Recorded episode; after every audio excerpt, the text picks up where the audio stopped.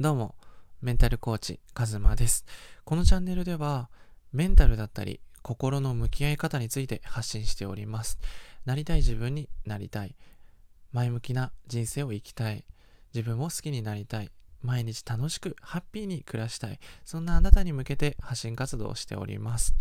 で、メインの活動はインスタグラムだったり YouTube の方なので、ぜひプロフィールから見ていただけるとすごく嬉しいです。ということでね、今回も始めていきたいと思います。第2回目ということで、いやー、楽しいですね、本当に。で、今回は、かなりあの、えっと思われる方もいると思うんですけど、まあタイトルにも書いてあったんですけど、メンタルは弱くて大丈夫という話をしていきたいと思います。で、まあね、皆さんは多分、メンタルを強くしたいとか、メンタルを鍛えたいと思ったことって一度はありませんかね？で、そのためにね、自己啓発本を読んだりだったり、こう、メンタルのセミナーだったり参加したり、まあこういう風にね、ラジオを聴いたり、インスタだったり、YouTube でね、勉強された方ってたくさんいると思うんですけど、ただね、全然強くならずに、やっぱ人と比較して落ち込んじゃったり、悪口を言われて、こう涙が出たりとか、こう自分を否定してしまったり、ネガティブになったり、こう頑張ってるのにメンタルが強くなれないと落ち込んでいませんかね。で、僕自身の、ま、その回答というかアドバイスっていうのはメンタルは弱くていいって本当に僕はね思ってます。で、それよりもね、僕はすごく大切なことがあると思っていて、それは何かというと、メンタルを強いっと思わずにメンタルは弱いと自覚して受け入れて弱いなりの行動に切り替えるっていうことです。でまあ実はね僕もあの前回の自己紹介の方で言ったかもしれないんですけどメンタルね僕超弱です。あの批判的なコメントが来たりとかしたら落ち込むし他人と比較してねあ悔しいなとかため息してしまうこともあります。ただそれでねいいと思ってます。落ち込んでもいいし、ため息をついて涙を流す時もあっていいと思います。メンタルを弱いことを受け入れずに、こう強がってね、誰にも頼らない方が苦しいんですよね。で、じゃあ、メンタルを弱い方におすすめしているの、どうやって生きたらいいのっていうところなんですけど、こう、守る、自分を守るだったりとか、対策を打つことです。で、対策方法、メンタルが落ち込まないようにおすすめしているのは、こうテレビだったりとか、あの LINE ニュースとかゴシップだったり、あのニュースっていうのはね、見なくて大丈夫です。最近だとね、コロナウイルスだったりとか、どれがね、正しい情報かわからなくなってて、不安な日々が続いてると思います。で、そういう時に僕はあまり見ないようにしてます。じゃあどうやすればいいかっていうと、看護師の、看護婦の友人だったりとか、お医者さんの友人だったりとか、そういう専門的な知識がある方に聞くようにしています。やっぱりね、ネガティブなニュースとかを見てしまうと、どうしても影響を人は受けやすいので落ち込んでしまいます。なので、ぜひ、テレビニュースだったり、ネットニュースっていうのを見るのを控えるのがすごくおすすめです。で、2つ目が、痛くない環境から距離を置くというところです。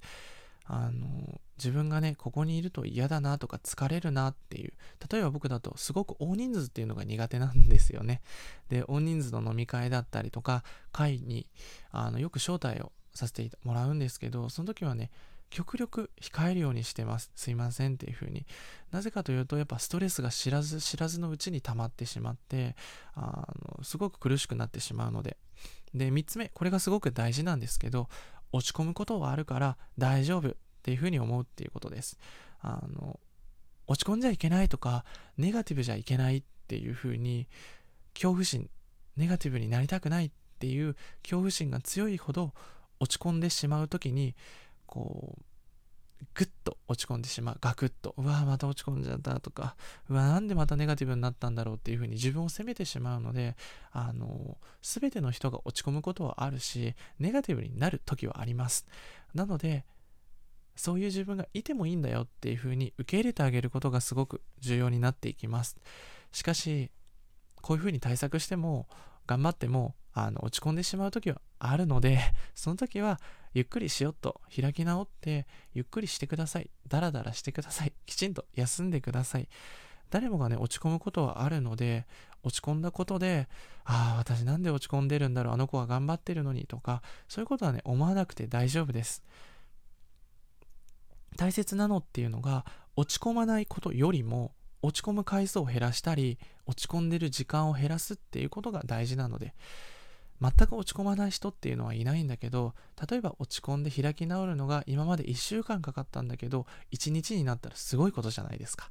そういうふうにね落ち込む回数だったり時間っていうのを減らしていくことを意識するとメンタルっていうのはすごくコントロールしやすいものになるかなというふうに思います。ということで今回お話ししたのはあんまり言わない言われてないことだと思います。メンタルを弱くても大丈夫だよっていうことは。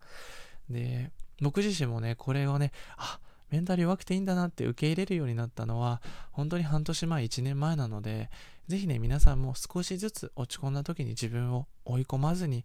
まあまあまあまあ、しゃあないかっていうふうにみんななるし、ゆっくりしようっていうふうに受け入れるようにするといいのかなというふうに思います。ということでね、今回はメンタルは弱くて大丈夫というお話をさせていただきました。もしね、このラジオが良かったら、いいねとぜひコメントもしていただけるとね、皆さんの意見だったりとか、良かったです。その一言がすごくね、あの、モチベーションになるので、教えていただけるとすごく嬉しいです。ということでね、以上、カズマのラジオです。で、プロフィールを見ていただくと、僕のインスタだったり YouTube の方のメインで活動している方も載っているので、ぜひそちらも覗いていただけるとすごく嬉しいです。ということでね、次回も会えることをすごく楽しみにしています。以上、カズマでした。バイバイ。